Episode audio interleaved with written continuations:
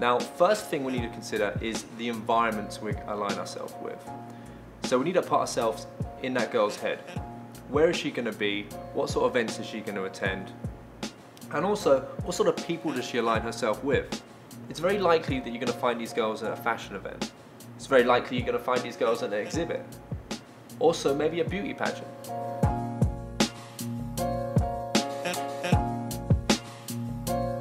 The next rule is by association. Now think, what sort of people are associated with models? I would suggest maybe looking to have friends in photography, fashion, and the nightlife industry. And the more you position yourself with these people, the likelihood of meeting models uh, you know, is going to increase dramatically.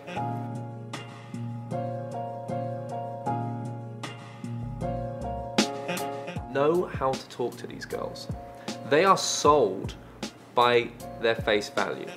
So if it comes to, when it comes to complimenting them, use detailed compliments, but not necessarily about their physical features.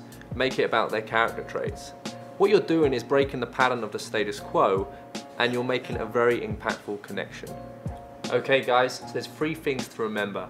Align yourself in the right environments, make sure you get associated with the right people, and using different compliments that aren't typically used by the status quo. Good luck, guys.